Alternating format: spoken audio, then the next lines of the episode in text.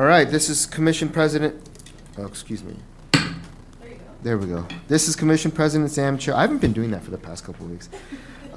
Convening the special meeting of October 10th, 2023. Wow, I'm tired. The time is 9:07 a.m. We're meeting in person today at the Port of Seattle Headquarters Building, Commission Chambers, and virtually via Microsoft Teams call-in line. Present with me today are Commissioners Calkins, Felleman, and Mohammed. Commissioner Hasegawa is expected to join us shortly. We are meeting today to conduct a study session regarding the 2024 Aviation Division operating and capital budgets. Before we go into the presentation, Executive Director Metruck, do you have any opening comments you would like to make at this time? Yes, good morning, Commissioners. Commissioners, this study session marks the third time so far this year that we focused on budget issues outside the regular Public Commission meeting schedule. So I want to thank you for taking so much time out of your schedules to work toward the completion and final passage of the Port's 2024 budget. At your last Commission meeting, you heard a briefing on the 2024 Central Services preliminary budget, as well as a port-wide roll-up briefing. This morning, we'll focus on the aviation budget, and then you'll hear a presentation on the draft Maritime and Economic Development Division budgets during your regular meeting this afternoon. I think you're making good progress on your CPA and your financial management qualifications going forward. That's a lot of time today, and I really appreciate that focused on this. Of course, the reason that we take extra time to focus on the aviation budget is its size and complexity. The airport is approximately 3/4 of the port's revenues, and almost all of its funding and activities are governed by strict regulation and oversight. For example, under FAA rules, dollars generated at the airport must stay at the airport, other than costs paid to Central Services for support services, so that the airport's revenues and expenditures are truly a standalone part of our overall budget. Let me start with the good news. We project that air travel will have fully recovered next year and that both passenger numbers and revenues will exceed 2019 levels. Now for the more challenging news. We project that the air traveler will have fully recovered next year and that the passenger numbers will exceed 2019 levels. So this is obviously the best of times and harder times. I'm obviously speaking tongue-in-cheek, but as you know well, that our airport is stretched to accommodate this level of demand within our constrained facilities, especially because of the significant construction taking place over the next few years to create the kind of facilities and customer experience that we want to offer our travelers. So we have to build as we're operating. The airport's capital program is going to be a major theme for today's presentation, including its key objectives and an overall overview of the major projects and programs. Delivering the capital program will be an incredible challenge, but also an amazing opportunity to upgrade SEA into a world-class facility we all want it to be. Second, you'll hear a lot of discussion about the ways in which the proposed aviation budget is focused on achieving many other goals beyond customer experience, including environmental sustainability, equity, and just as importantly, taking care of our workforce and ensuring strong recruitment and retention of our staff. I believe you'll find that today's presentation is fully aligned with our mission, values, and goals. Before I turn things over to Lance and his team to walk us through today's presentation, Managing Director Lance Little from Aviation, I want to give a special acknowledgement to Huddy Popchalk, who is through this process for the very first time.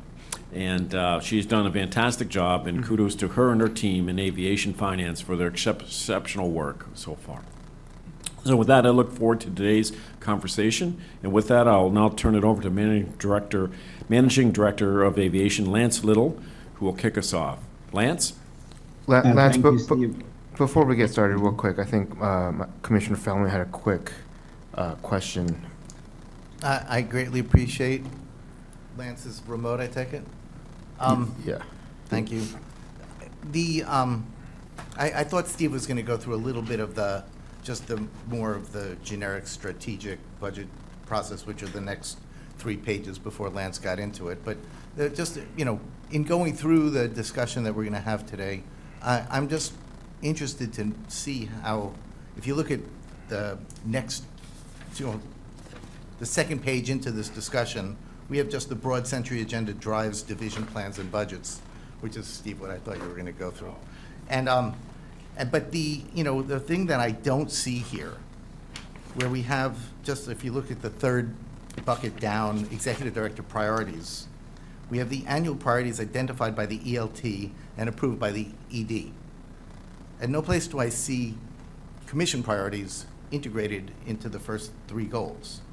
I mean, it just strikes me that the process that we normally go through is commissioners, you know, we have a process by which commission input is done, but it's not even recognized, as I can see it, in the development of the strategic agenda for the plan. And I just think that it's important because when we come up to then discussions of what the KPIs are, these should reflect an integration of commission priorities. And I don't really understand, you know, after going through this, you know, what a budget amendment process might look like. And then, you know, when we talk about, and I'll get into that one once Lance gets going, but, you know, there are questions that I have about, you know, the setting of the KPIs, but also the tools that we use to measure. And the question I always have is the question about why is Skytrax and J.D. Power so different? But we, that was something much more detailed to get into. But perhaps you can just show me how you see, and I think this has been a fluid process. That's why I'm asking for it to be better defined. Well, I think we set up the process, and you know, rather than going through, there is a. We've discussed this before when we amended the Century Agenda. Before we set up this process, where that's where the high-level guidance comes in, and then we break it down into those into the business planning that accomplishes towards those Century Agenda goals. And specifically, I mean, you know, those are in alignment with those, and that's why the staff develops those. So I don't think those are different. The commission priorities come in as the direction, as the North Star that we're driving towards in order to do that. I don't know if there's, you know, sometimes, well, annually we get some specific things, budget priorities for commissioners that commissioners are interested in, but in normal, we're in total alignment on driving towards those larger goals. And so that's how we envision this, the process is set up to do that, not on the annual goals, not for the commission to have annual goals for us to drive towards, that they would be more on the strategic goals that we're trying to achieve within that. Well, as is always stated, that the budget is the moral document, and that while the Century Agenda goals are so broad, they're kind of hard to, and their goals are set, but the agenda objectives would be still within the 5-year priorities, where I think commission input on the 5-year priorities makes sense. But in any given year, and I think Lance does a good job in calling out some of the commission priorities that are in there specifically, but I just think that if we're talking about how a commission, how a port-wide budget is generated, I would like to see described here that commission input is directly integrated. And I really do believe that, you know, this is why we're going through this process. We have, you know, exhaustive budget discussions on each division. And I think, you know, whether it be the Tunney report or whatever it's heretofore referred to as, that I just think it's missing. So thank you for your comments. That. Let it be known hereforth that it's called the Tunney report. Lance, take it away. Yeah. So, good morning. Morning, Steve, and good morning, Commissioner. Commissioner Felleman, I hope we'll answer your question in the next few slides coming up, and hopefully you'll feel a little bit more comfortable with the process. However, Heidi is going to kick us off, and then Heidi is going to hand over to me. And I must also just reiterate what Steve said. This is the first time Heidi's going through this process, and I just think she's done a tremendous job. So Heidi, if you could kick us off, and then you can hand over to me, and I'll take it to the few slides and then hand back over to you. Yes, sounds good. Good morning. Heidi Popachok, Director of Aviation Finance and Budget. Today we will provide you with our 2023 preliminary budget. An outline today will, Managing Director Little will describe our strategy to budget, also strategic priorities, and then I will walk you through our budget overview as well as our operating budget, and also looking at our 5-year capital forecast, our 5-year financial forecast, as well as an overview of our equity spending for 2024. And please note, we do have a number of slides in the appendix for your reference. And with that, I'll go ahead and turn that over to Managing Director Little to walk us through the strategy to budget. Okay. And thank you, Heidi. I really, really appreciate it. And so, commissioners, the process that we go through, and I guess maybe to address some of the things that Commissioner Felleman, or some of the questions Commissioner Felleman just asked, it's a top-down, bottom-up approach that we have. As you can see from this diagram, the central agenda and the priorities of the commissioners are the key main driver for our budget. And of course, the executive director's priorities, as outlined here.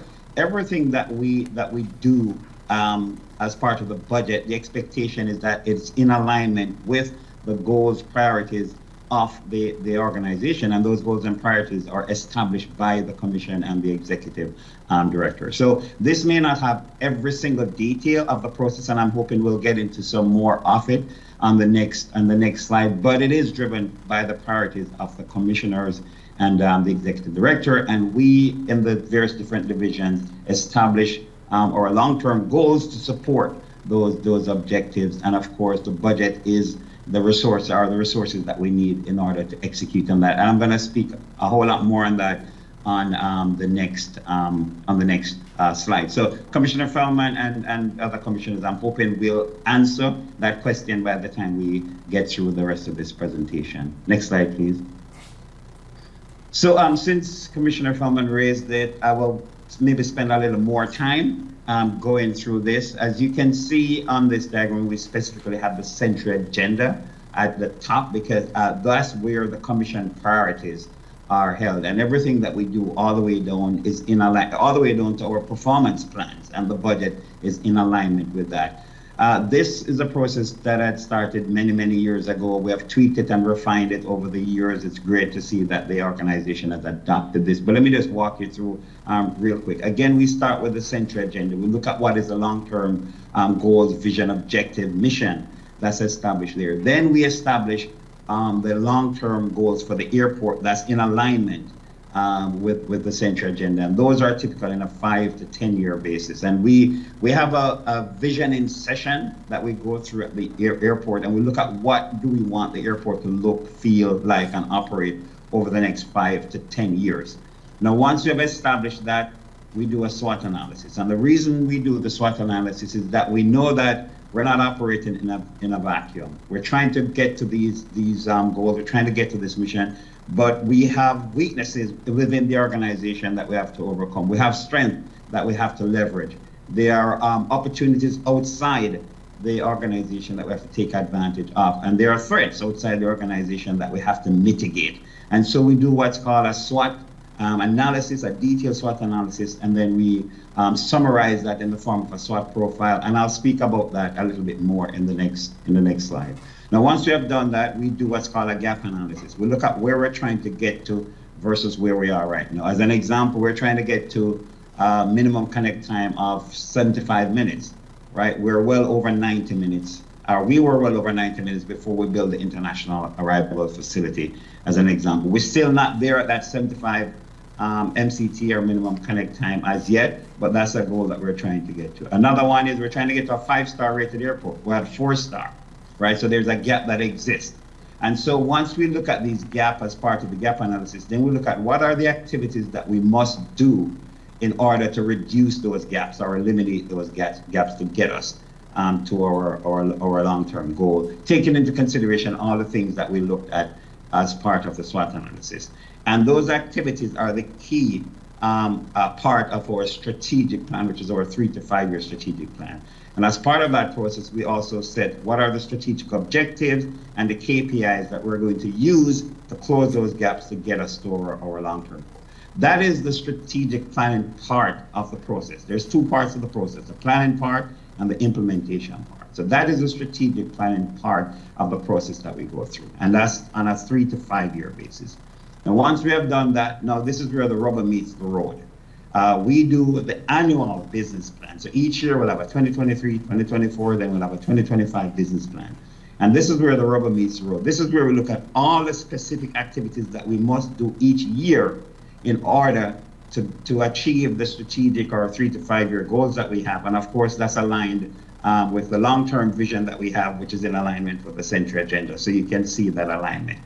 And we look at once we have looked at all the activities that we need to get done and we prioritize them, then we look at what resources do we need in terms of people, in terms of equipment, and in terms of money. And that's how the budget is created. So the budget, as you might have heard me say before, is a means to an end. It's not the end. The end is the vision, the mission, the long-term goals that we're trying to establish. The budget is the resources that we need each year to get us there.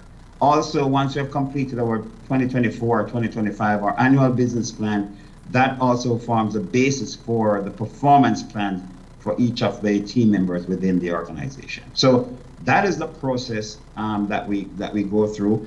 There are other ways to do it. We're not saying this is the only way, but this is the one that we use, and it typically works really well because it's aligned the budget resources that we're asking for with our long-term strategic plans. It reduces the gap that we have identified in our gap analysis. It takes into consideration all the things that we considered as part of our SWOT analysis, and eventually the expectation is that it will get us to the central agenda goals and the vision and mission of the organization as established by the commissioners and the executive director. So that's the overall strategy to budget process. I'm not sure if we're doing questions during or we're waiting until the end to do questions. So. Excuse me, Lance. I did thank you for that clarification, but I did say at the beginning that you did a good job, like, and if you look at page 33, you call out Commission 2024 priorities. So specifically, it's the Century Agenda was set years ago. I'm the only one in the organization probably up here that is had any input whatsoever, but it was not this Commission's goals. So and we talked about, you know, we had like, you know, doubling air cargo or whatever, like as, you know, it may be an important goal still, but that was one of them that we looked at. Potentially, is that still the relevant question for our KPIs to measure? So I only take exception with the fact that the Century Agenda goals are something we've adopted, but it wasn't something specifically that this commission implemented. How these goals consistently are implemented is this commission's purview, and I appreciate you acknowledging at least some of the ones that are for 2024, which is more specific than the five-year plan or the higher level stuff. So I just want to make sure I concur with what you said, and I appreciate the fact that you drilled down in the course of this presentation. And now I'll let you make the presentation. Yeah, and kudos again to Heidi and the team, because they do a lot of the detailed work there. But and you're right, Commissioner, even our five to 10 year goals, they were established a long time ago. We established them several years ago. But each year, we look at what activities that we need to do. And each year, as part of this process, remember, we have the commission session where the commissioners establish those priorities. So Steve and the ELT team and the airport team, we also look at what the priorities are that you guys are setting each year. And as much as we can, we include those as part of the annual budgeting process. And the ones that you see are just some. It's not even all, it's some of the commission priorities that we have established, because we're not showing everything in this presentation. It would maybe take 5 times the amount of time that we have today. So, all right, next slide, please.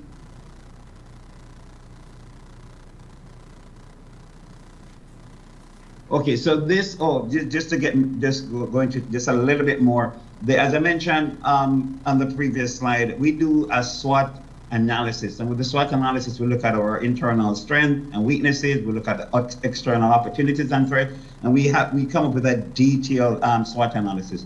However, we really can't focus on everything that was in the SWOT analysis. So what we do is summarize it into what we call a SWOT profile. And what's in the SWOT profile is we prioritize which are the strengths that we're really going to focus on.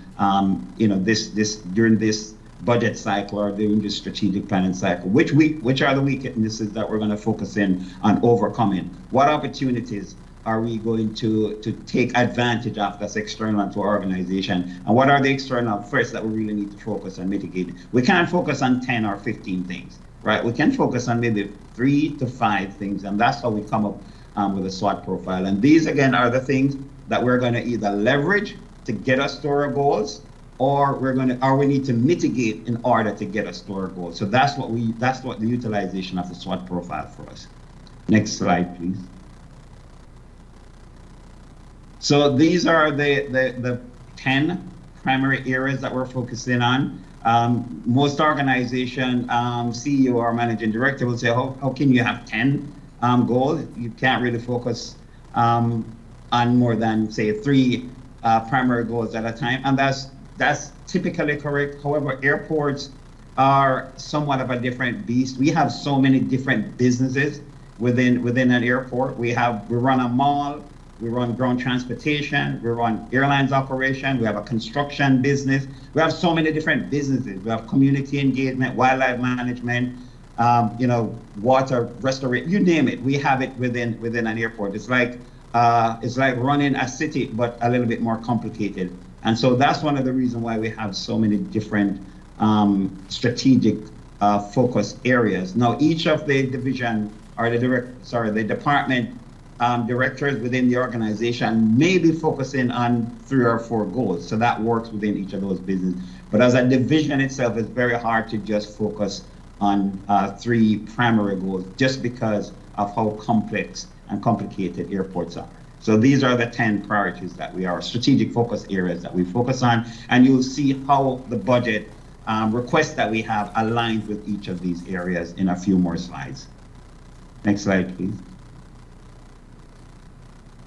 You Commissioner then, Steve, you have seen this before, and this is really to reiterate a couple of things. One, the budget is the means to the end. It's not the end state, it's the means to the end. We're asking for money, for people, for equipment to actually try to get us to these goals that we have established. Whether it's 5-star Skytrax rating, 75 MCT, greenest airport in the United States, most accessible airports in North America, etc. The budget request that we're asking for is to actually get us to these goals, get us from 4-star to 5-star rated airport, and hopefully have us continue being the best airport in North America, and one hopefully down the road we'll start getting in the world ranking a few years from now as well.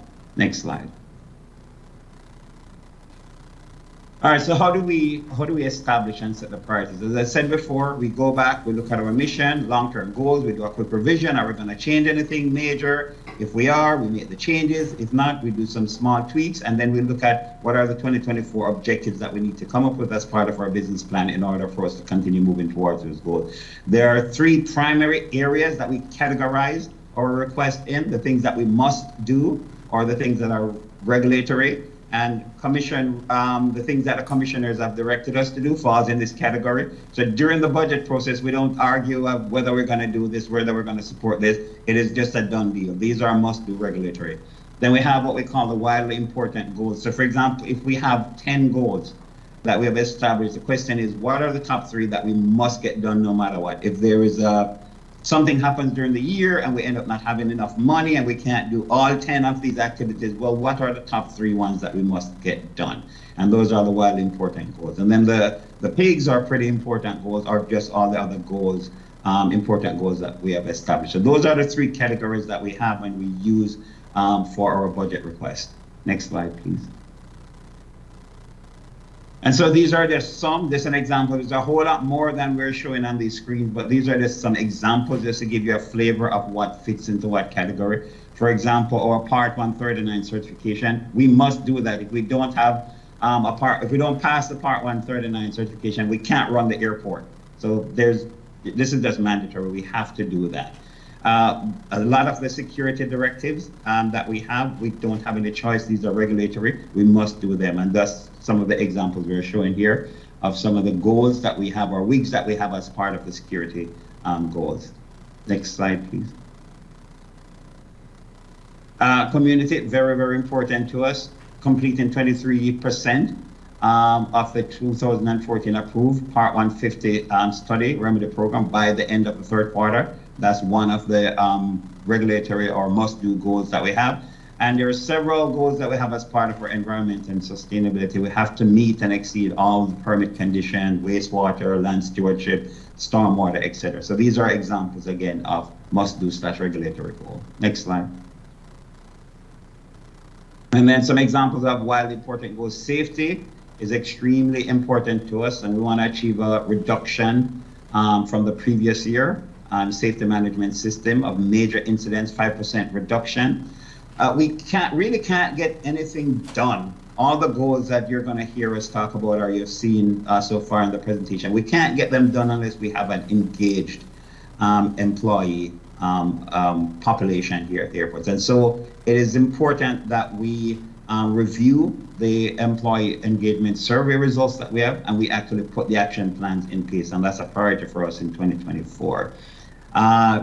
Security checkpoints still is a major challenge to us, and we have established a goal of 80% of the people experiencing the TSA line will wait 30 minutes or less.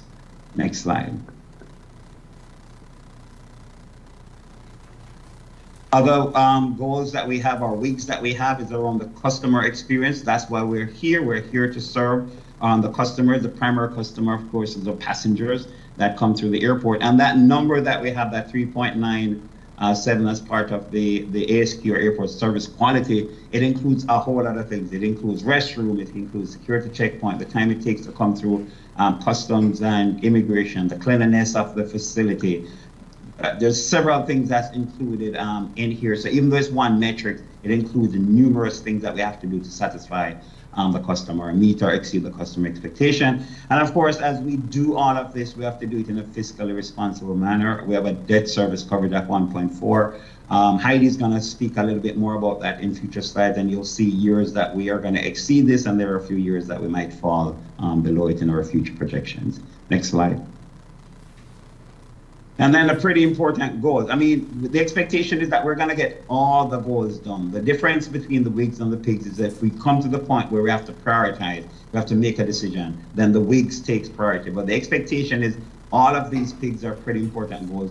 They all get done based on the request that we have within the budget. So we're requesting people, FTEs, consultant services, equipment, dollars, etc., to actually execute all of these pigs as well. And these are just some examples that we're showing here. I'm not going to go through all of them because I want to get over to Heidi soon to get into the details of the budget, and I'm sure we'll have a lot of questions on those numbers. But these are the foundation for the request that we have in the budget. So we think it's important for us to talk about it at the front of the presentation. Next slide, please. And these are just some other goals. These are on the innovation and operational efficiency side of the 10 categories that we had outlined earlier. We can get into some of the details of these if you want, Commissioner, but as I said, I want to get to Heidi on the numbers. Next slide. Similar thing here, economic opportunities, social responsibility, extremely important to us. Our ACDBE program has been successful in the past. We want to make sure we continue being successful. The DBE participation, we struggle with that in the past. We want to make sure we provide more opportunities to our underserved community, our small minority-owned businesses, etc. And next slide.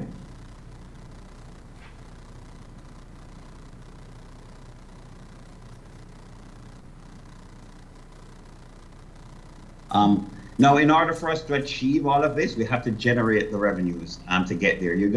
Heidi's gonna speak about this. Our commercial management team has this huge task to generate a lot of non-aeronautical revenues, but the entire organization also have a responsibility to contain that cost. Because remember, we have that 1.4 debt service coverage goal that we're trying to achieve. So everybody within the organization has to participate towards this. And of course, as we do this, we have to do it in a responsible manner. We have our greenhouse gas emission goals, central agenda goals that we have to make sure that we meet as well. So we have several goals in there, or objectives in there, and several requests in the budget to actually meet these environmental and sustainability goals that we'll get into a few slides down in the presentation. Next slide, please. And we have to build all these facilities that we need to keep pace with the tremendous growth that's taking place within the region. We have an objective to achieve 75% of the capital program scheduled milestone and also 75% of the planned expenditure for a huge program such as ours. And Heidi is going to speak about that. You'll see we'll be spending over $1 billion in certain years coming up. So it's a huge undertaking for us to achieve. And we think 75% is really a stretch goal for our team that's working on these projects. Next slide. So before handing over to Heidi, commissioners, I just want to point something out, and I hope Heidi reiterates it again. The budget request that we have, we took into consideration all the new facilities that we currently have, the new square footage that we currently have, all these huge capital development projects that we have to get done, all the operational goals, everything. However, even after all of that, the request the increase in our budget versus 2023 is still within single digits. And I think that's something we really need to highlight, because I think it's important, not only for the commissioners, but also to our external stakeholders, such as the airline. We are able to make a request to achieve all of these things that we have with all the new facilities, everything, and still stay within single digits relative to last year. And I think that is extremely important. So with that said, I'm going to hand over to Heidi, unless there are any questions on this section from Steve and commissioners. If not, I'll hand over to Heidi, which will take the presentation over from here. All right, thank you, Lance. Real quick before we move on, any questions? Yeah, please. Yeah, Commissioner Felleman. I just think it's really important to just make sure we understand the guidance that we will then be shown how you're meeting that guidance throughout the rest of this presentation. So I promise I won't take up much more time, but I was surprised that the 23% implementation of the Part 150 by 2014, so the 2014 goal, that you characterize this as regulatory. Because I recall some commissions ago that we just said we should accelerate it, but is that actually a regulatory goal? It's part of the Part 150 study that we have, and I think we have Sarah Cox online to help to answer that question, but it's part of the existing Part 150 study, so we consider that regulatory. Sarah, correct me if I'm wrong, please. Is she on? She's in the chambers. Oh, okay. I was walking up. Yes, because we Can you just introduce yourself real quick? Oh, thank you. Yeah. Sarah Cox, Director of Environment and Sustainability for the Aviation.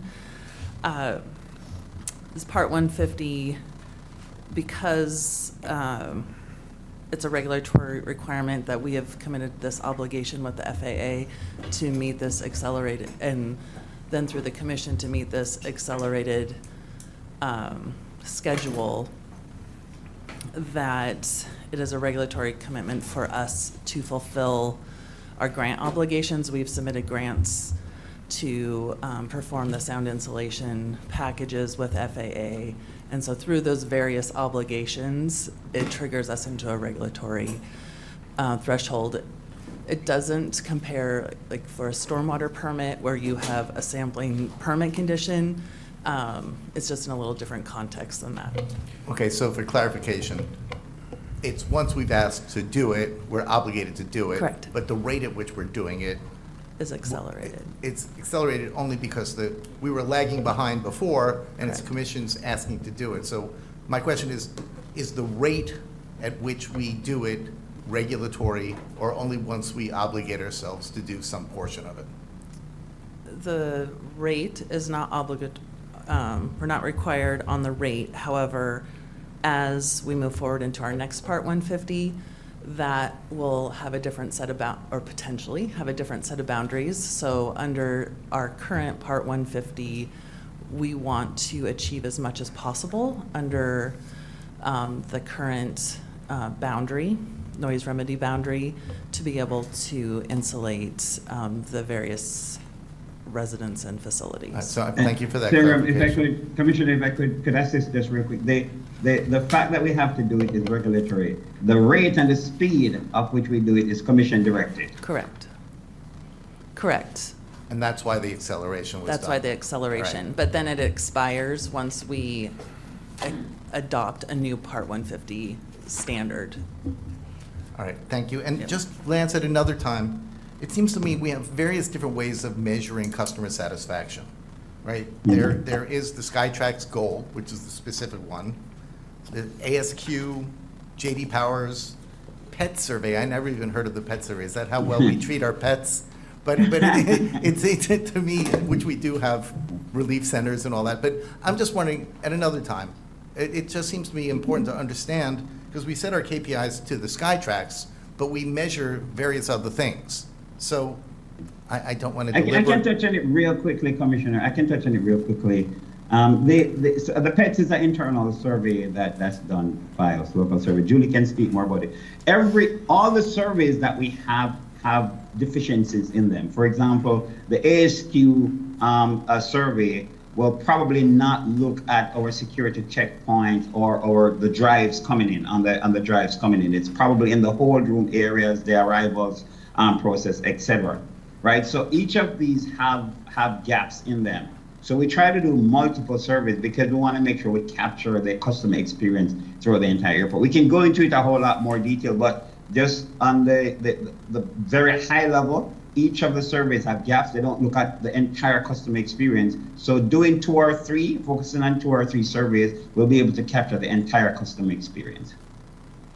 So maybe another time we can get a presentation of that. Oh yeah, we can. Julie eats, sleeps, and drinks this. So yeah, you can bring Julie in at a time appropriate to go through the details of these. Great. Yeah. And now over to Heidi. Hold on, Commissioner. Oh, sorry. Go ahead. Sorry, you're finished.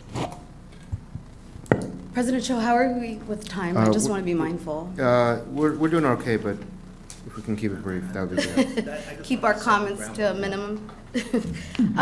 So in the SWOT analysis profile section, I noticed that the demand for travel is in our opportunity section, and obviously we want people to come to our region, but at the same time I see that as also an issue, right, with the surge of passengers, considering the significant challenges around the construction projects that we have.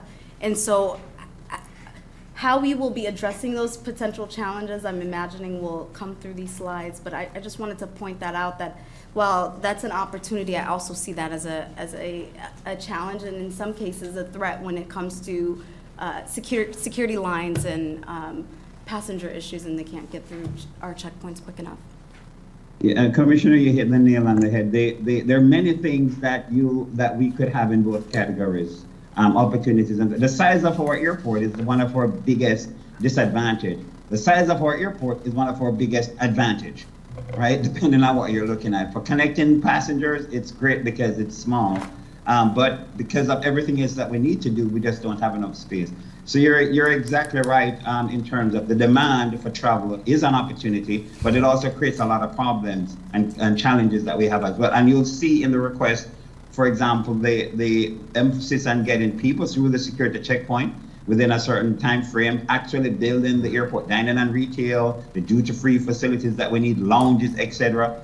All of these are challenges that we face because of the demand for travel. So we have a lot of things in the budget to address those. So you'll see a lot of them as Heidi goes through the rest of the presentation. Thank you. All right, Heidi, take it away. Okay, thank you, Commissioner. So next slide, please. So this slide provides an overview of the budget context for the 2024 Aviation Division. And the 5 key themes are noted on the slide. And Executive Metruck mentioned in his opening remarks about total passenger volume forecast that we are recovering to exceed 2019 passenger levels, and we'll talk more about that in the next slide. Secondly, our non-aeronautical revenues are strong. They are well above our 2019 levels, which is, you know, our non-aeronautical revenues are more of our public parking and ground transportation revenue streams.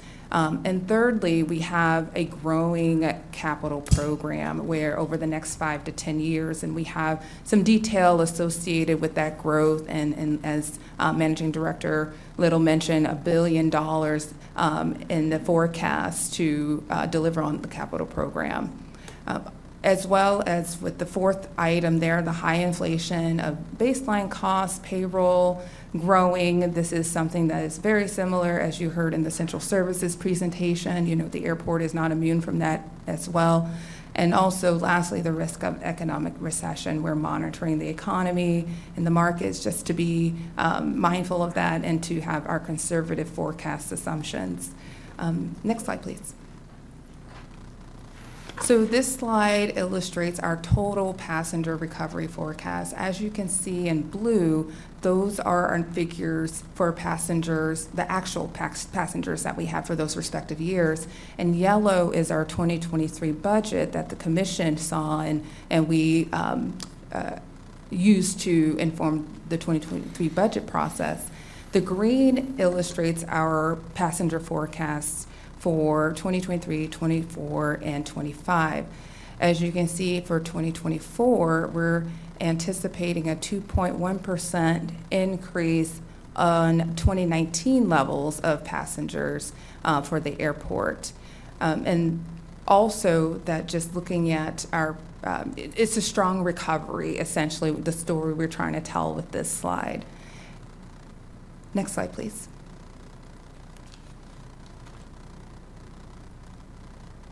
So then just looking at our strong operating revenue recovery, as you can see by the green block there, that relates to our aeronautical revenue. The blue relates to our non-aeronautical revenue, and we're anticipating a 7.5% increase when compared to the 2023 budget. The aeronautical revenues represent about 61% of our total revenue, and the non-aero about 39%. In addition, we are, with the aeronautical revenues, it's primarily cost recovery. And we have seen, we have exhausted a number of our relief grants. So in 2024, you'll see in the subsequent slides that that full amount has been exhausted from concessionaire grants. Next slide, please. And as I noted, you know, we have a growing capital program, and as you can see in the forecast, in 2025, you see that peak. That's going to be our highest spending of approximately $1.25 billion. And also recognizing that we have added additional resources in the operating budget to support that. One thing of note is just that we are not, the forecast does not include any SAMP or our Sustainable Airport Master Plan near-term projects. Next slide, please. So this slide provides a high-level overview of our operating revenues, also our operating expenses, and some key indicators that we track as for financial performance.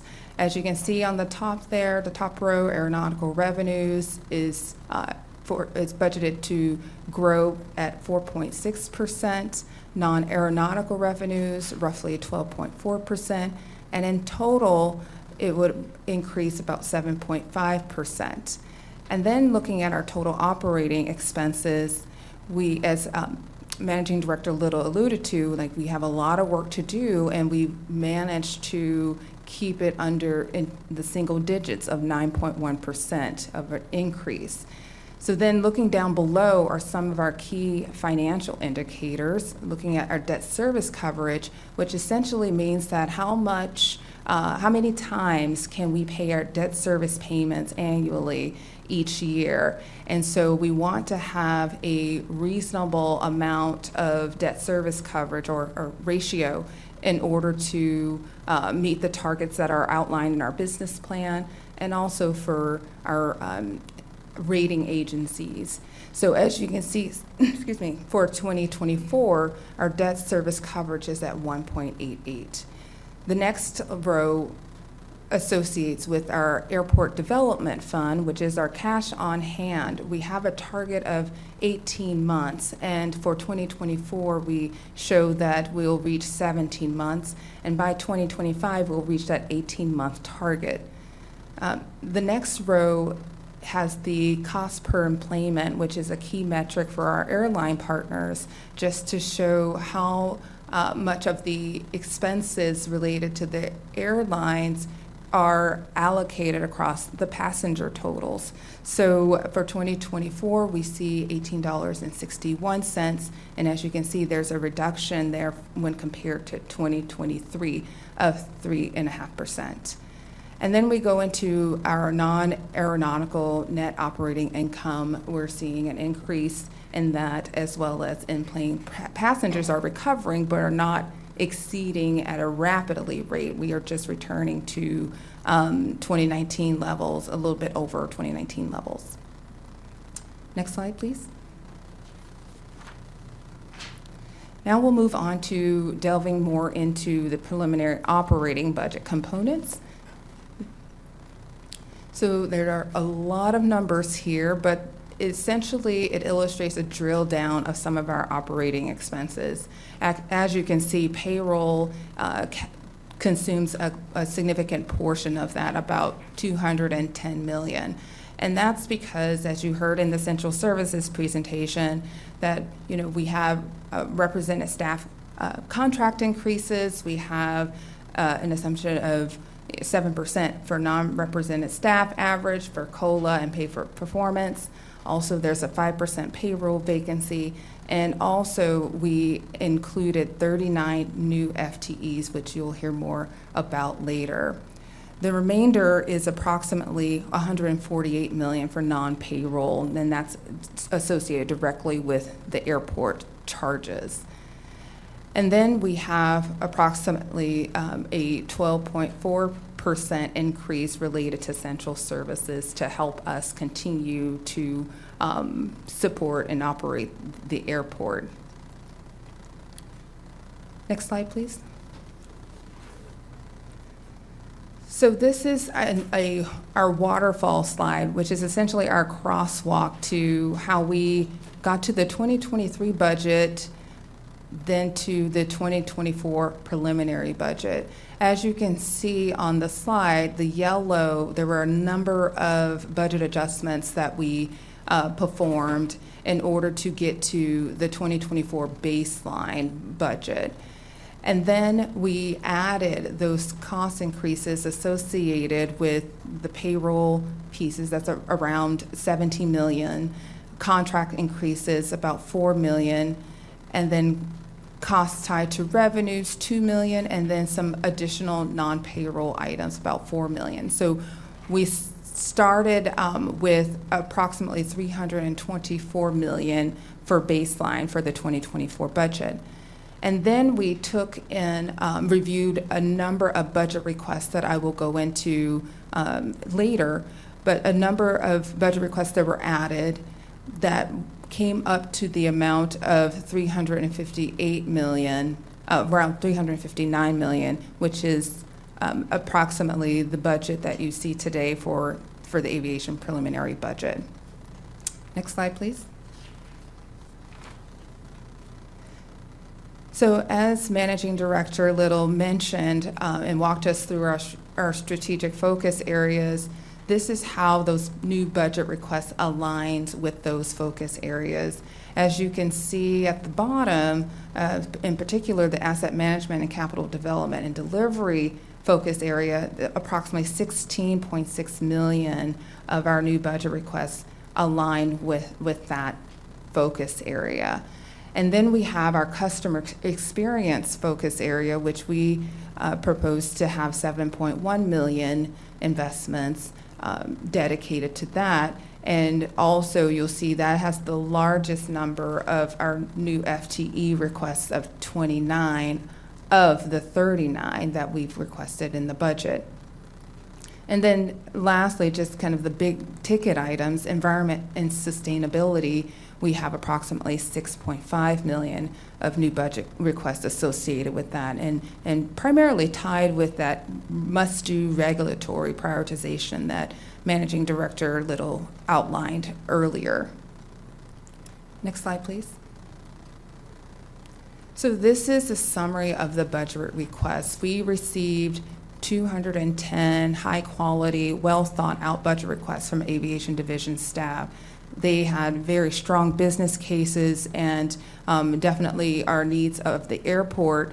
And that equated to about $53 million. And recognizing we are limited to our operating expense growth, we had to make some very difficult decisions and approve about $35 million of those ads. So recognizing we have a number of goals to achieve at the airport, we did limit ourselves to that 9.1% increase to our budget, and that equates to about 39 FTEs and $35 million of new investments. And then to the table to the right, you'll see how we prioritize those new investments by our must-do regulatory wigs and pigs. And I'll talk more about airline realignment in the subsequent slide, but just wanted to illustrate that, you know, we make sure that we have alignment in our strategic goals, our business plan, and as well as prioritizing those budget requests by our must-do regulatory and wigs and pigs. Next slide, please. So this slide provides an overview of some of our largest approved budget requests. So as you can see at the top there, airline realignment is roughly $7.1 million. And that's essentially costs associated with relocating an airline carrier, their space, to another space because there is a capital project that will be underway in that initial space. And so we are working with our accounting and financial reporting partners here at the port to possibly reclassify some of those costs to from operating expense to capital based on our port's capitalization policy. So we are diligently working with them now and will report back to you on that work to determine if we are able to shift some of those costs to capital. The other element is with working with our planning group to support our growing capital program, and so expenses tied to that is roughly $3.4 million. Can I ask just a quick question? Sure. If we shift it from expense to capital, does that allow us a sort of longer payback period for it? Correct, yeah, so it will be amortized for part of our debt service, right, because we'll take out bonds to pay for it. Great, thank you. Can I also, just since we're there I have two questions. One is when we talk about, and I think I asked Dan this question a few weeks ago when we got an overview, but maybe you can provide a little more detail. You know, it's interesting to me that our non-aeronautical revenues are going up despite the fact that our passenger volumes have not quite recovered to 2019 levels. And I think I asked Dan what accounts for the increase in non-aeronautical revenues despite the fact that we don't have as many people going through the airport. And I threw out maybe parking rates going up as an example, but correct. I'm curious if you can shed light on anything else. That is it because we've added ADR tenants? I'm just curious kind of to understand what that is. We have a slide for that. Oh, perfect. Okay. Well, yes, I'm glad I asked that question before. There is a line graph that illustrates our enplanements as well as the non-aeronautical revenue streams and how they've increased, specifically public parking and, okay, and rental cars and ground transportation associated with that. So we'll have we'll illustrate that line graph to share with you kind of what are some of those drivers, but yeah, it's primarily public parking, and with that rate increase in 2023 that's now reflected in 2024.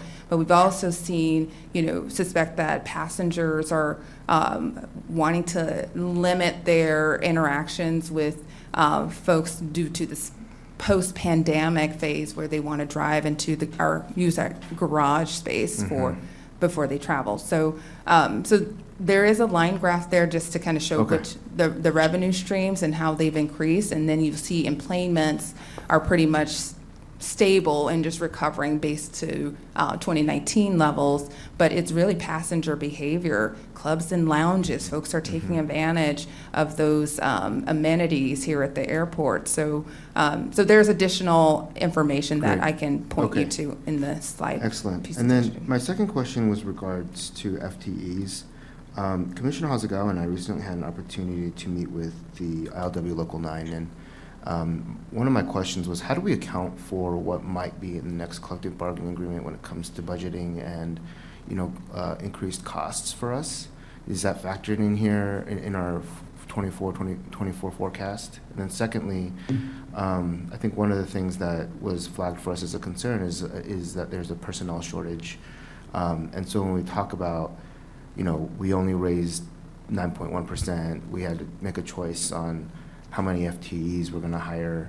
how do we, what, and maybe this is a Lance question more, but what is the process through which we make those hiring and FTE decisions specifically at the airport?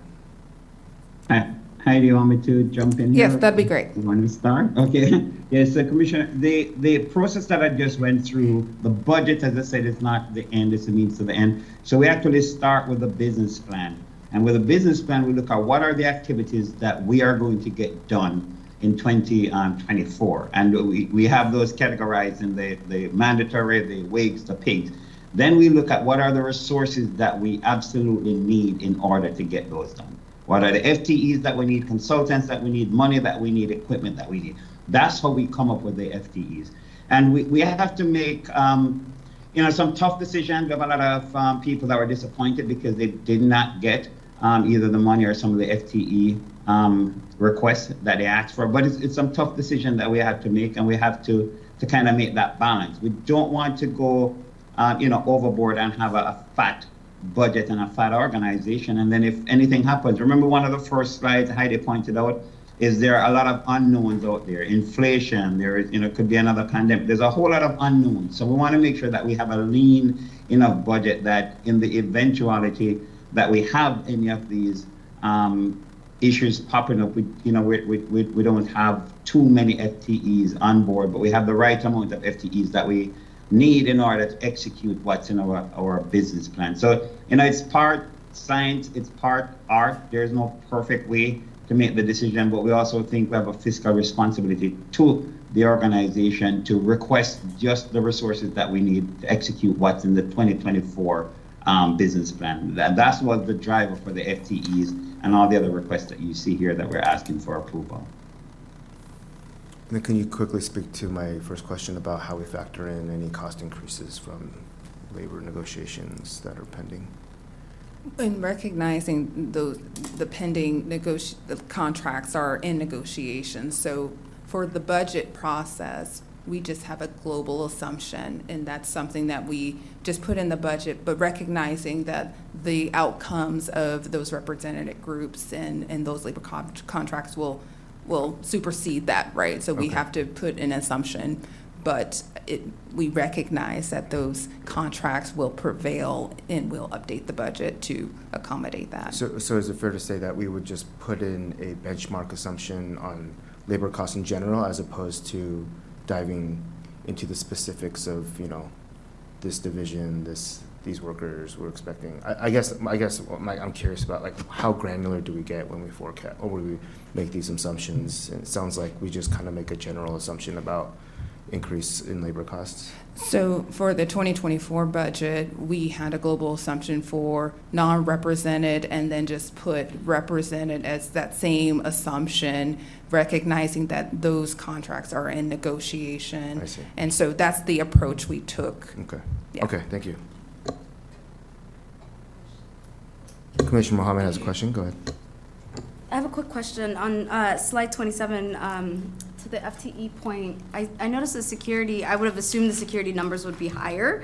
How is our security divided among Port Police, TSA, and aviation security? And considering some of the TSA workforce challenges, do we account for that when we're allocating dollars towards security?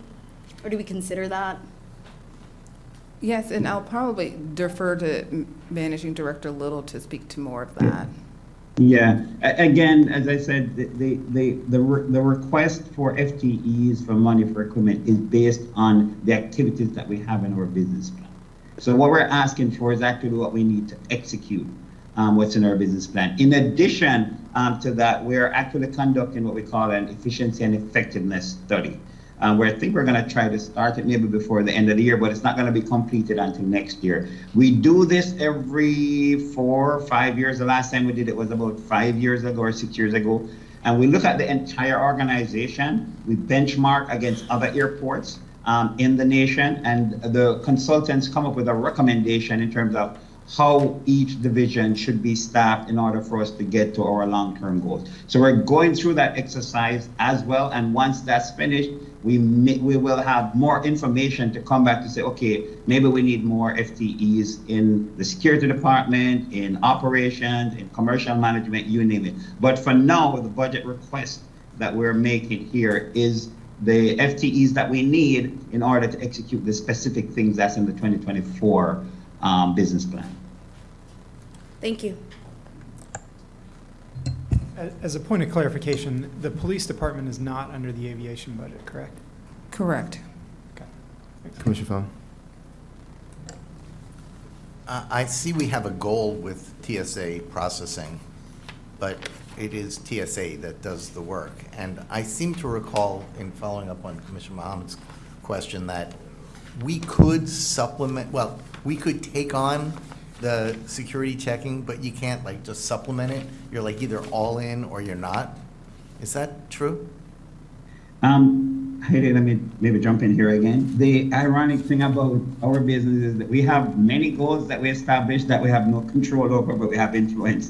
Because we depend on TSA, we depend on the airline, we depend on CBP to get a lot of stuff that we're trying to get done, accomplished.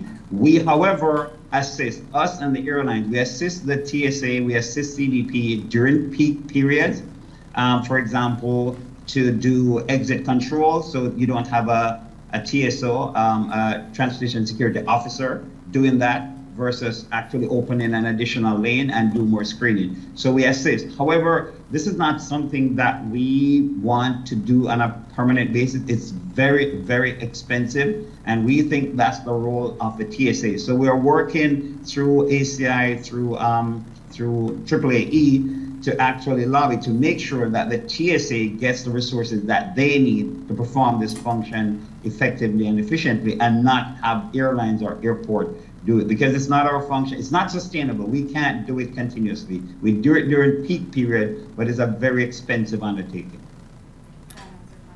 Thank you. Thanks, Lance. Sorry, Heidi, go ahead. Thank you. So the remainder requests on this slide are key initiatives that we're continuing into 2024, and then we have all other about 6.2 million. That are not listed because they are in aggregate. So that completes this slide. So next slide, please. So these are some smaller budget requests that are essentially under 500,000. Just wanted to give you a flavor of some of those requests under those strategic area focus for the airport. And you'll see that it's sprinkled out in this slide, some of the commissioner budget priorities, which we'll also talk about in a subsequent slide. Next slide, please. Okay, so this table just illustrates the different classifications for the new FTE requests that we have proposed, the 39. And as I mentioned earlier, 29 of those FTEs are in the customer experience focus area. And then we have the others in health and safety, security, innovation, and operational efficiencies. And then lastly, in the asset management category. Next slide, please. So here's just, again, some key elements to keep in mind as we develop the 2024 budget is that, you know, as I said earlier, the risk of a recession, high inflation, we keep that top of mind, as well as looking at our preliminary budget, some of those factors that we've incorporated, you know, payroll vacancy rate of 5%, we have those increased medical benefit costs. We know that the HR compensation project is yet to be complete, so we factored in just an estimate.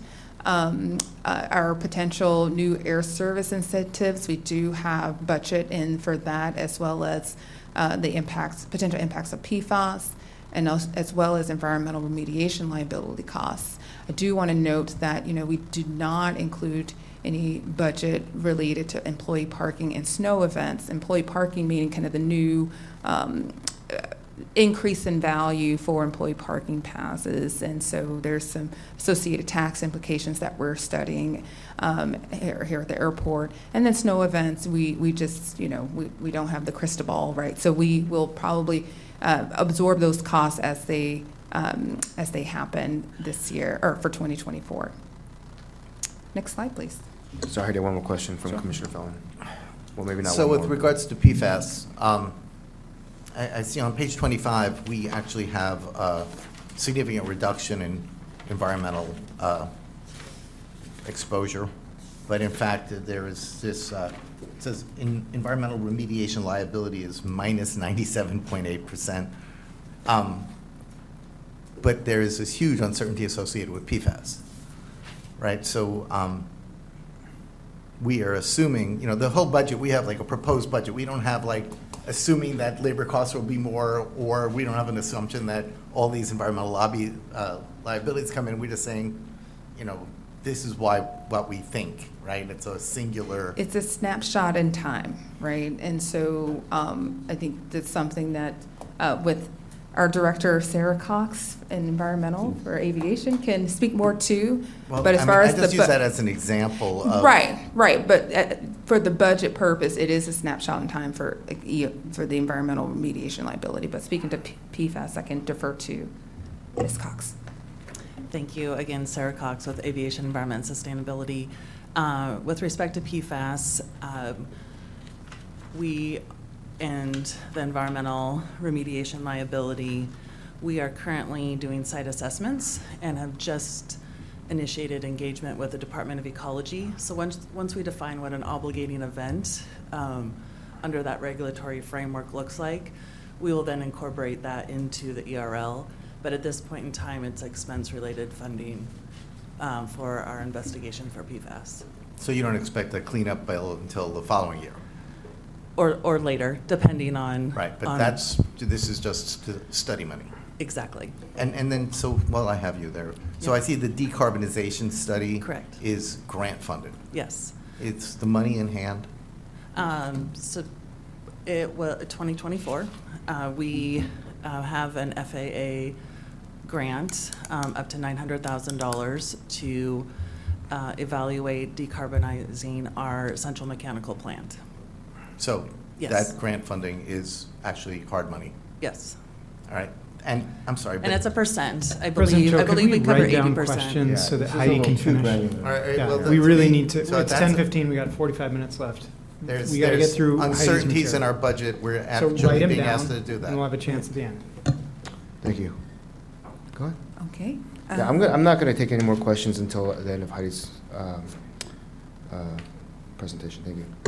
And we can, next slide, please. So we wanted to highlight the Commissioner 2024 budget priorities. And as Managing Director Little mentioned earlier, that this is just a few of them. It's not the whole inventory of priorities that we're working on with the Commission at the airport, but just some of the notable ones that we wanted to illustrate here that our increase in budget for 2024 will continue the work in preconditioned air, anti-human trafficking, access to affordable, high-quality childcare for airport workers, and lastly, hygiene product vending machines. Next slide, please. Okay, so this slide illustrates our net operating income for aeronautical, and as I mentioned earlier, aeronautical revenues are based on cost recovery and are regulated by the FAA. And so as you can see here, total base revenues have a modest increase for 2024 of 4.3%, as well as the total aeronautical expenses, roughly about 8.9%. Next slide, please. This slide illustrates our non-aeronautical net operating income. It is a lot of numbers, but to your point, Commissioner Cho, as I mentioned, you know, public parking is increasing in revenue because it captures that rate increase in 2023, but also passenger behavior. So we see a 14.7% increase in revenues for public parking when compared to 2023, and also rental cars, we see a 14.4% increase. And then the other line items associated with non-aeronautical revenue streams, you know, airport dining and retail, clubs and lounges, and utilities. And then again, just want to highlight that in the less concession relief grants row, as you can see, we've exhausted all of those grants in 2024. So just wanted to point that out, that we've utilized those, we've drawn down on all of those grants. Next slide, please. Now, Commissioner Cho, this is the slide I was alluding to earlier. So this illustrates the non-aeronautical revenues when and compared to enplanements. As you can see, the enplanements are recovering from 2019, but you see the passenger behavior of utilizing non-aeronautical revenues, public parking, ground transportation, has increased more. And we assume that it is associated with, you know, folks taking advantage of clubs and lounges and the parking at the airport garage. Next slide, please. So now we'll transition to talk to review our 5-year preliminary capital forecast. Next slide.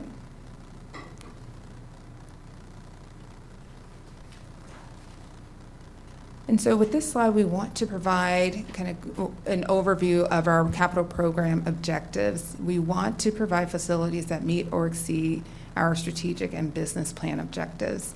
As Managing Director Little mentioned earlier, you know, 5-star TRAX rating and top 25 airport service quality. We want to make sure we're the most accessible airport and the greenest airport.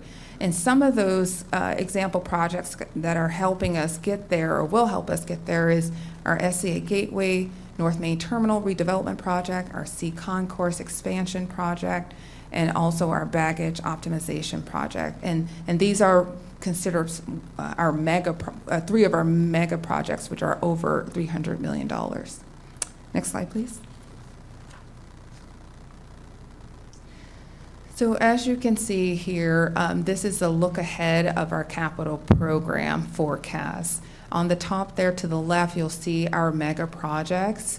As I mentioned just moments ago, you know, baggage optimization, Sea Concourse, SCA Gateway, S Concourse Evolution, and the main terminal improvement projects are some of our larger projects that we have at the airport.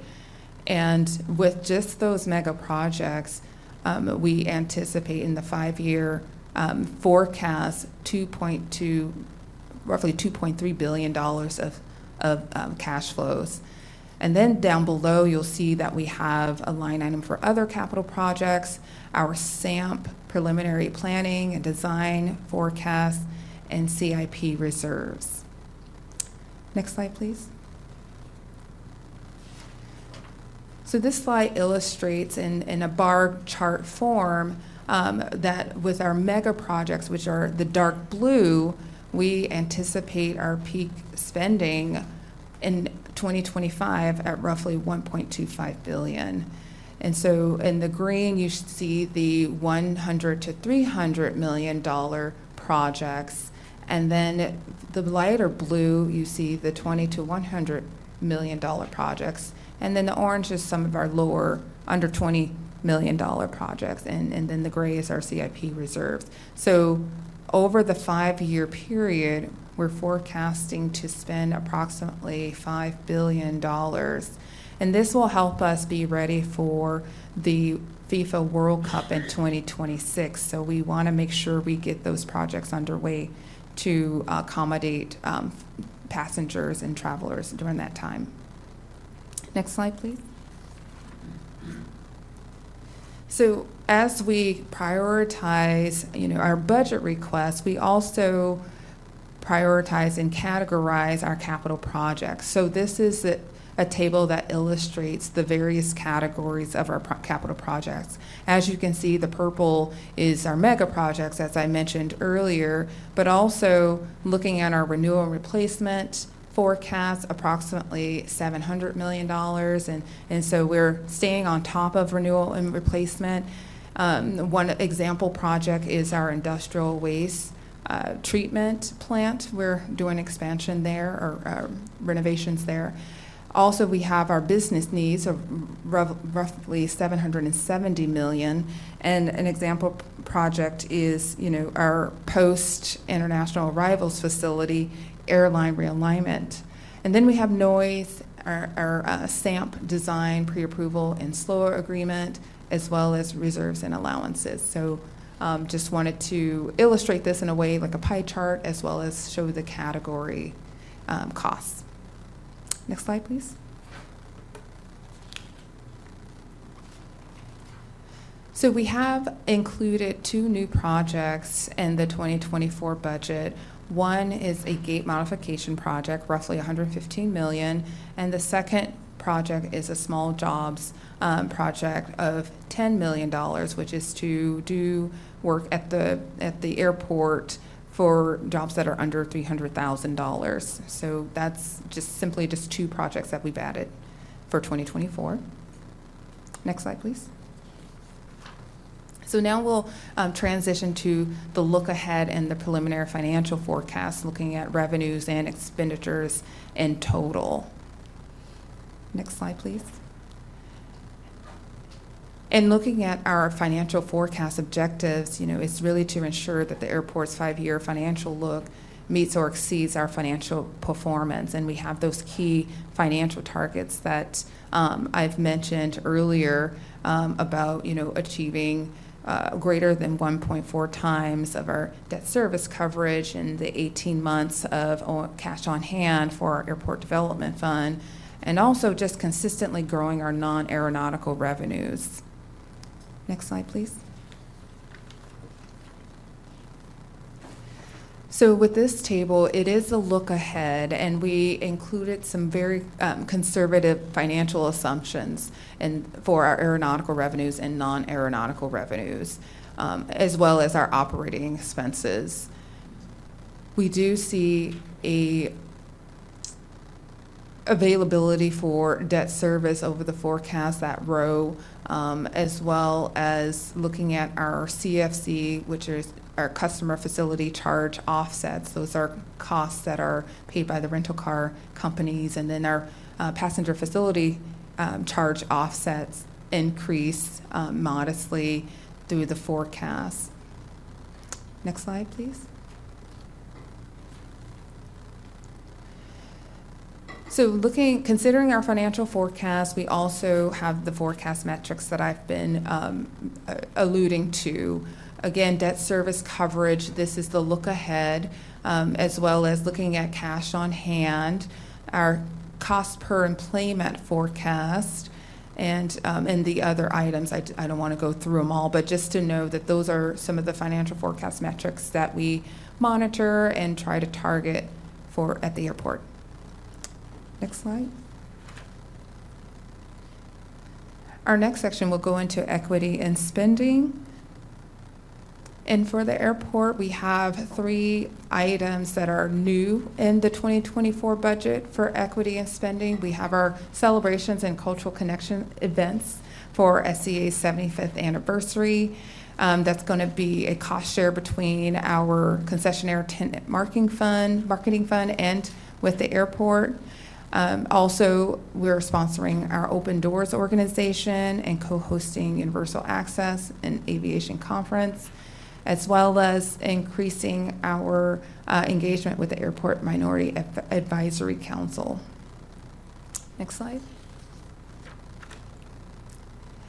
This chart illustrates kind of our overall spending, so it includes our new equity and spending request for 2024, as well as our existing equity and spending elements. And so for engagement, we see in the green there $650,000 for 2024, supplier diversity $205,000, and removing systemic barriers $163,000, and then community investments $100,000.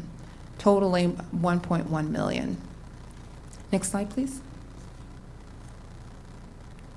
And then this is just illustrating it by year and some detail on those non-recurring investments, on some of the new investments that we added for 2024 and some of our ongoing investments in equity and spending at the airport. Next slide. So with that presentation of all those elements, we wanted to make sure you have some key budget takeaways for the aviation preliminary budget. And so looking at revenues, again, only limiting it to, or increasing it to 7.5%. Also some of the expense components to keep in mind, and looking at our financial forecast, some of the targets that we anticipate meeting, and being mindful of the budget uncertainties that we are keeping top of mind as we go through, prepare the budget and go into 2024. And with that, next slide please. That concludes the presentation. Happy to take questions. Excellent. Okay, thank you so much, Heidi. I really appreciate it. We're going to start with Commissioner Hasegawa. Good morning, Heidi. Good morning. Thank you for the presentation. Yes. I just have a couple clarifying questions for you. So on slide 32, when you said that you earmarked space for the HR compensation project pending completion, did you calculate that by the number of impacted personnel?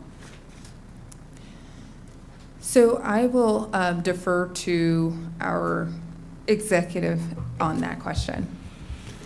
Yeah, we just have a number there. We're not sure exactly where we'll land when we complete the work. So it's basically a number that we came up with a similar plug to do that. That if it was above or below that, we can adjust to that. And the number was 6 million, I believe, that we plugged in there for that.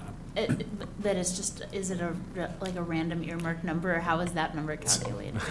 It's pretty close because we're still not finished or what the total impact is, but we wanted to have something that's not, that we could adjust to rather than leaving it blank and knowing, because we didn't have a number. So it's our best guess of what within a percentage, plus or minus a percentage that we think it's going to. It might be a follow-up question for Director Girard, but I'm wondering if we have an estimate of how many personnel might be impacted by the That's Commissioner, thank you. That's what we're working on now. We can report back on that, on the whole process of how we're going. And then on slide 35, I'm so sorry. Slide 33.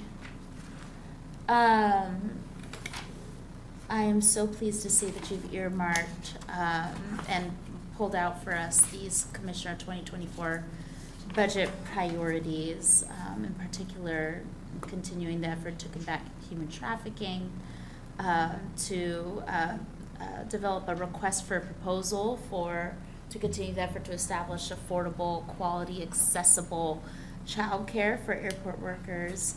And also for hygiene products, the vision was that the hygiene products would be free, including for traveling members of the public. So I'm just wondering about the nomenclature here, hygiene product vending machine, or is it something that folks will have to pay in order to access, or is it actually just a dispenser where you push and it comes out? As I understand it, it's a dispenser, not something that you have to pay.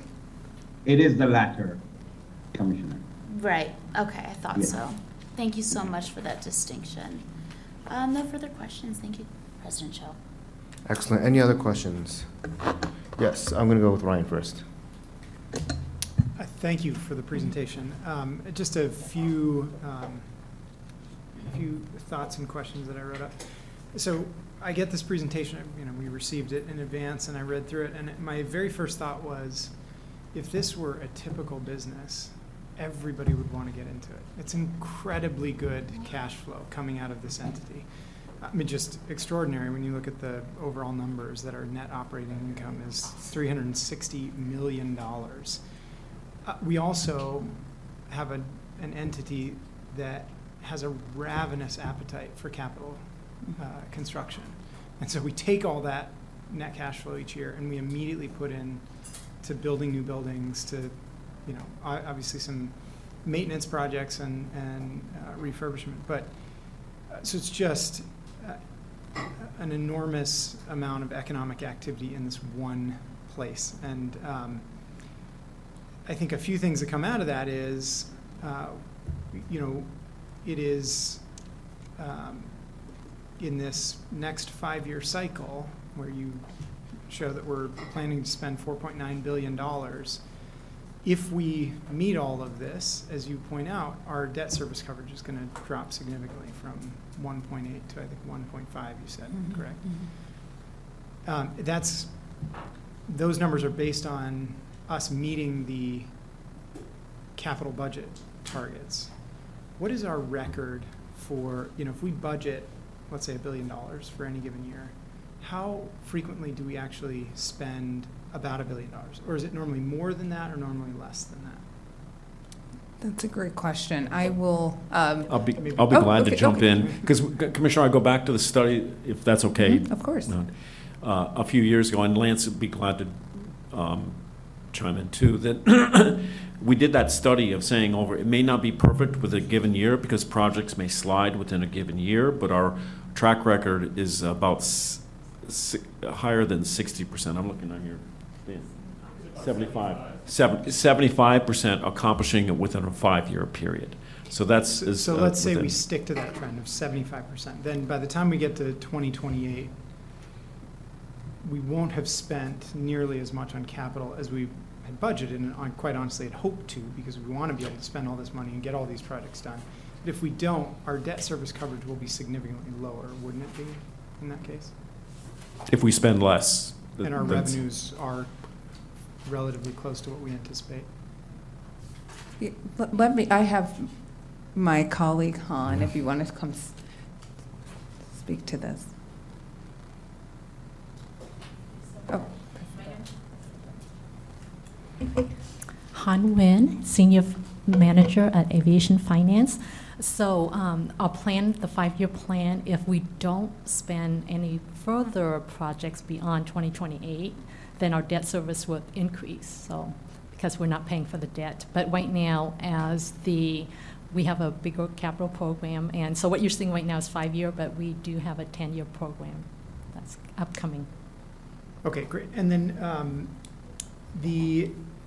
so we're doing great based on this, you know, the numbers particularly coming out of COVID, and we're seeing lots of positive signs here. I want to dig in a little bit to the whole airport ecosystem and ask the question, is it that we're doing well but our vendors, carriers, et cetera, are not doing well? Or is it that generally the finances of the airport, its vendors, its carriers, the small businesses, is it generally positive news? I would say so, generally positive. I can jump into that, and if Kalia is in the room or Jeff Wolf are there online, they can jump into that. Generally, we are doing good generally. There are some, of course, some vendors that are doing better than others. Many of our tenants, though, Commissioner, they face the challenge of not being able to staff their business appropriately. So some of them that would like to open longer or to have more seats available, I think some of them are still struggling because they just don't have the staff in hand. But I would say that generally they're doing really well. And I don't know if Kalia or Jeff Wolf is online to maybe back me up on that one, but that's a conversation that I've had with Kalia more. Okay. Yeah, I think that's a particularly important thing for us to think about as we move back in again to the conversation around the next SLOA too, is just to sort of understand the health of everyone involved. Last question on the budget itself is, I'm trying to think, you know, as commissioners, we're trying to think long term.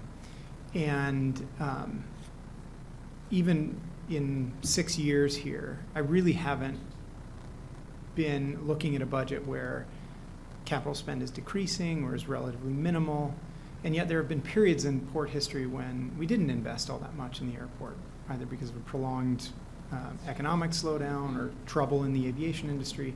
And in fact, periods like this are somewhat atypical. We're in the middle of a generation or even maybe a half century spend on the airport. It seems to me that, you know, we I remember one of the earliest presentations on the North and South satellites that I received was about how, you know, these are facilities from the 1970s. No real significant investment has been made in them. And now, over the course of the 10 years, beginning from the North Satellite Project through to when we complete the South Satellite Project, we're going to spend $2 billion on those two facilities, an extraordinary amount of money. And we, as you mentioned, we haven't even, we're not even talking about SAMP here, which will be, if it comes to pass, will be a huge amount of money. And so these kinds of capital campaigns that we're in the midst of right now are really maybe only, they happen once in a generation or even maybe once in a half century. And knowing that we're in a constrained footprint, this may be the last big push for expansion of the footprint at SeaTac. And so I think for me, our efforts to shore up our internal capacity to take on these projects is really, really important. And so, you know, we talked about this, I think, at the last meeting about the need to have not just, we sort of centered on engineering, but all of the, you know, CPO and audit team and everyone that needs to come around and make sure that in these billion-dollar budgets, we're managing that money well and doing those projects in such a way that, we're keeping on schedule and budget as best as possible without a lot of waste or inefficiency. The last question I had is, I just comment. I just want to go back to something that was we were talking about at the very start of this conversation, and I just want to say to you, Steve, I think the on slide 3, if we could go to slide 3. Sorry, it goes way, way back.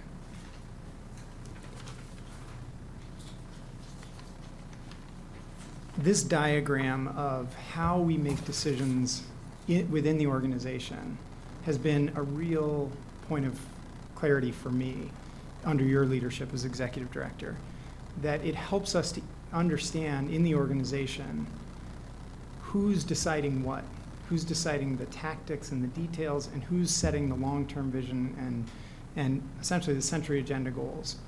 And in fact, in 2020, the commission did update the century agenda goals. In June of 2020, we updated them with input from multiple people on the dais here today.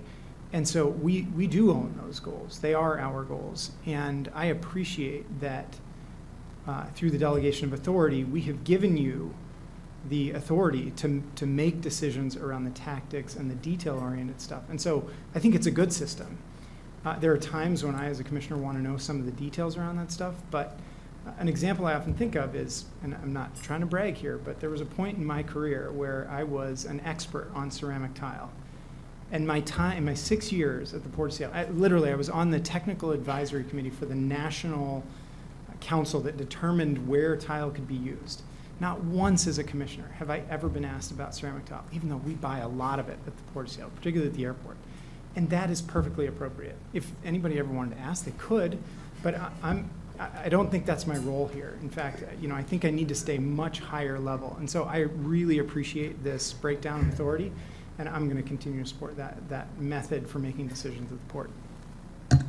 Thank you. Commissioner Felleman. I still believe it's obviously necessary to show commission input in this process at a higher level.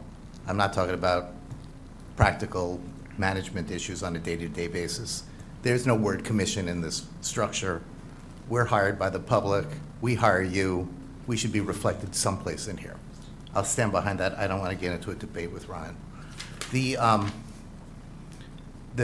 One of the things I saw was interesting was that CPE is down for 2024, but a CIP peak is in 2025.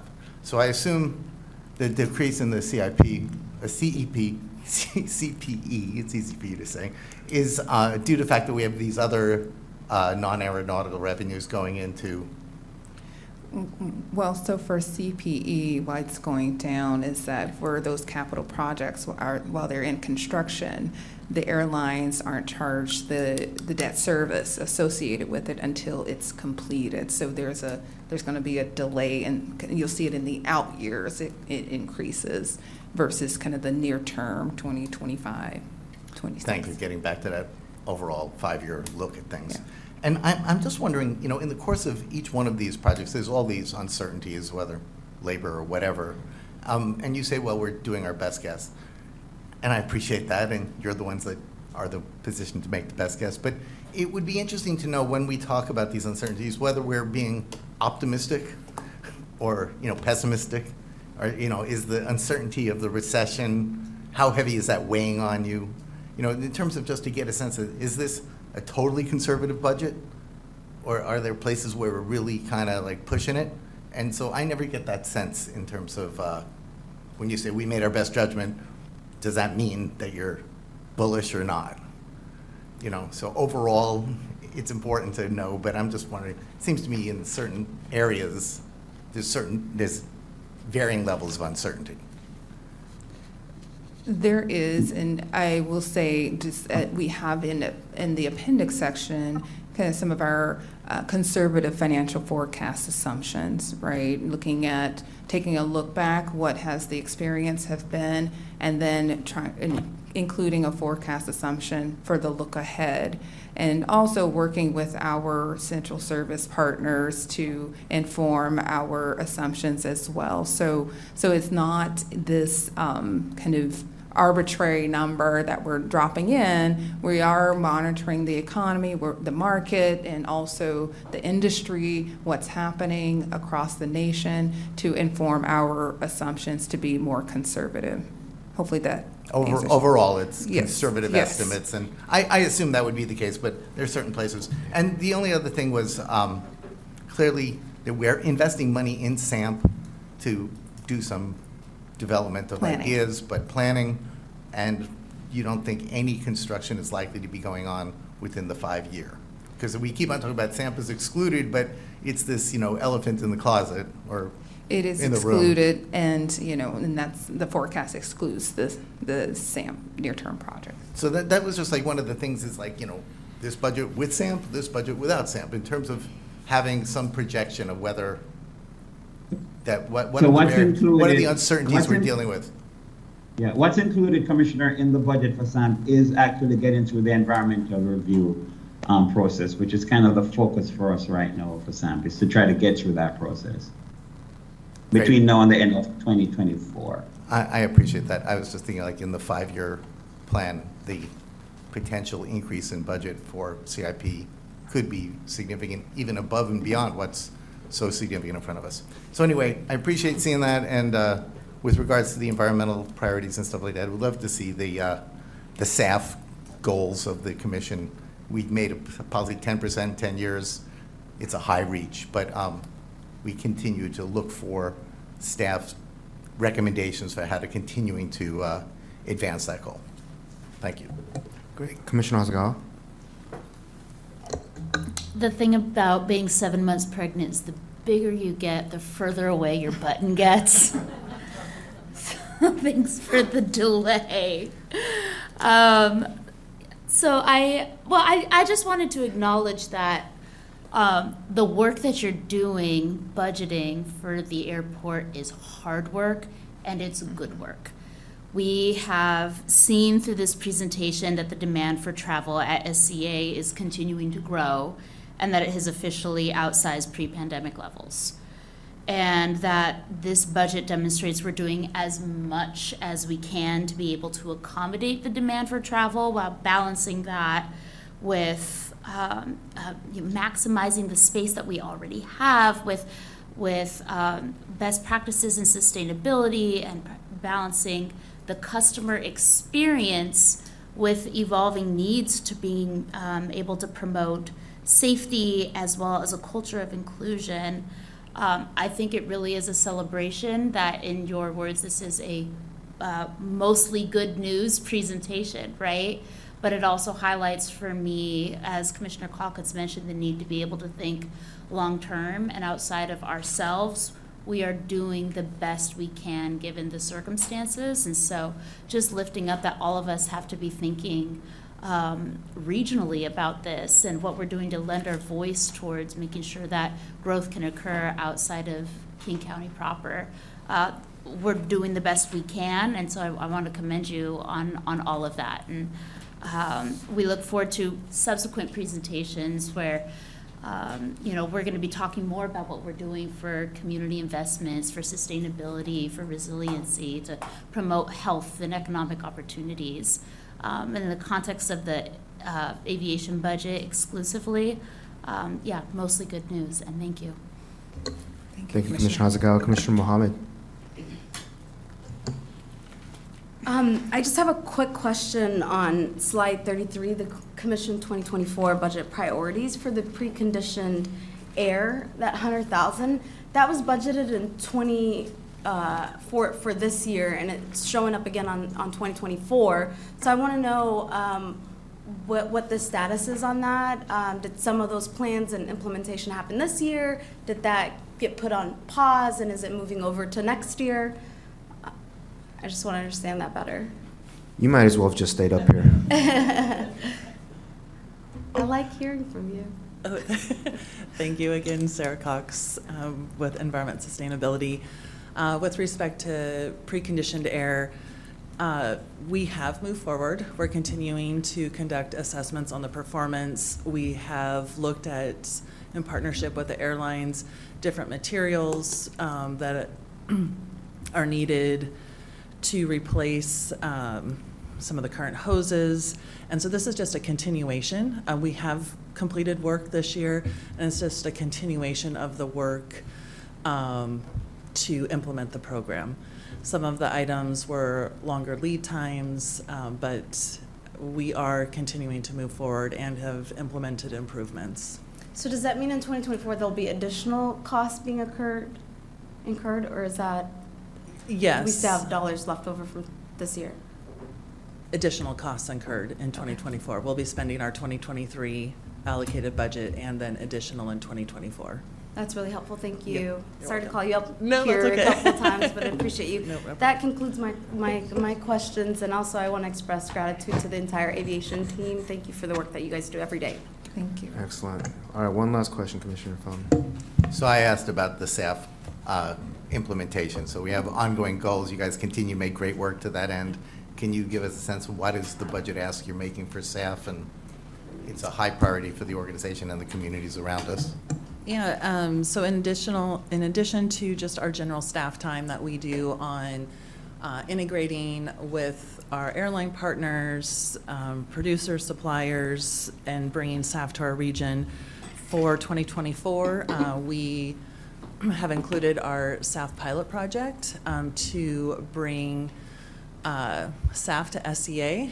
It's helping us understand just the logistics that are needed to do that. So this is a really big milestone for various parts of the SAF industry to understand what it will take to bring SAF to SEA. Great. Well, thank you both, Lance and Heidi. If there are no additional questions from commissioners at this time, Executive Director Metruck, do you have any closing comments before we adjourn our morning session? Well, thanks, commissioners. Thanks for your questions and your feedback on the different programs.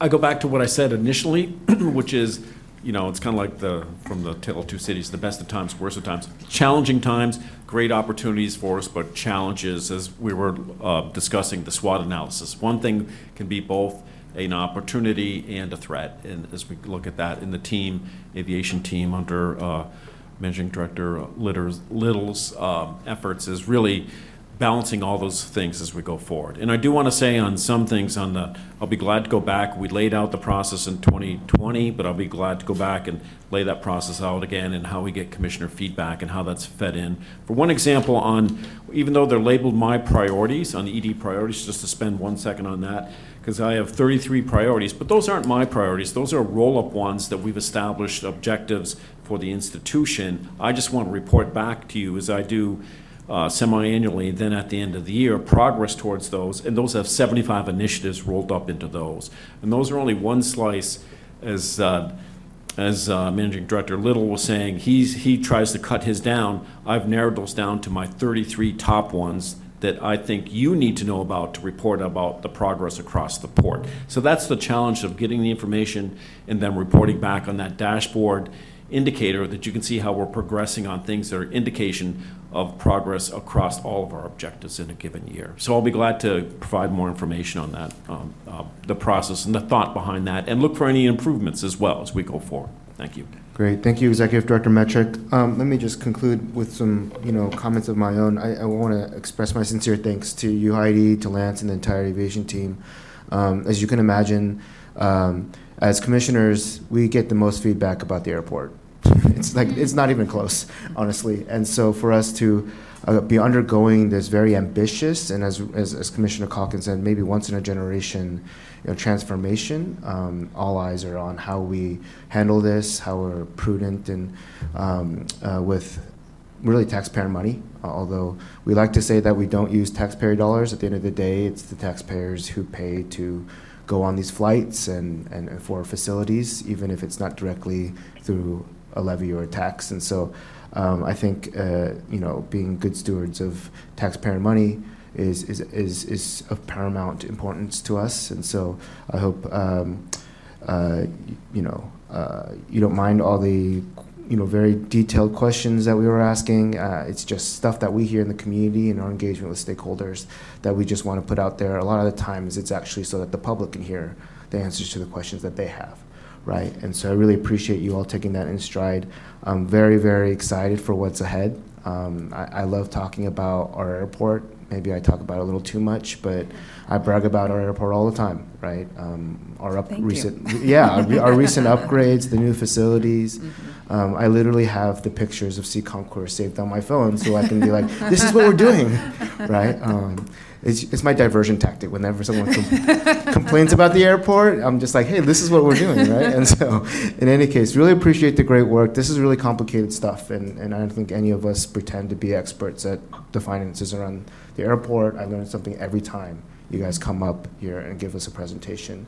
And so thank you for educating us. Any other comments from fellow commissioners before we adjourn? I'd like to also express my appreciation and your ability to synthesize all this stuff in this amount of time.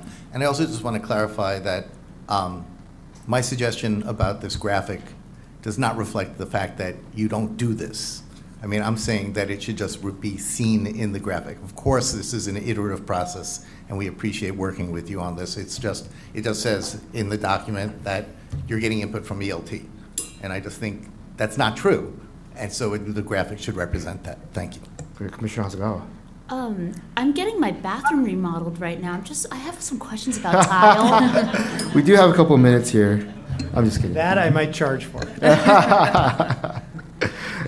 If anyone cares to know, my first job out of high school was to sell women's shoes at Nordstrom. So if you ever need tips on women's shoes. All right. With that, if there are no objections, the meeting is adjourned. Our regular business meeting will commence at noon. Thank you very much. Thank you.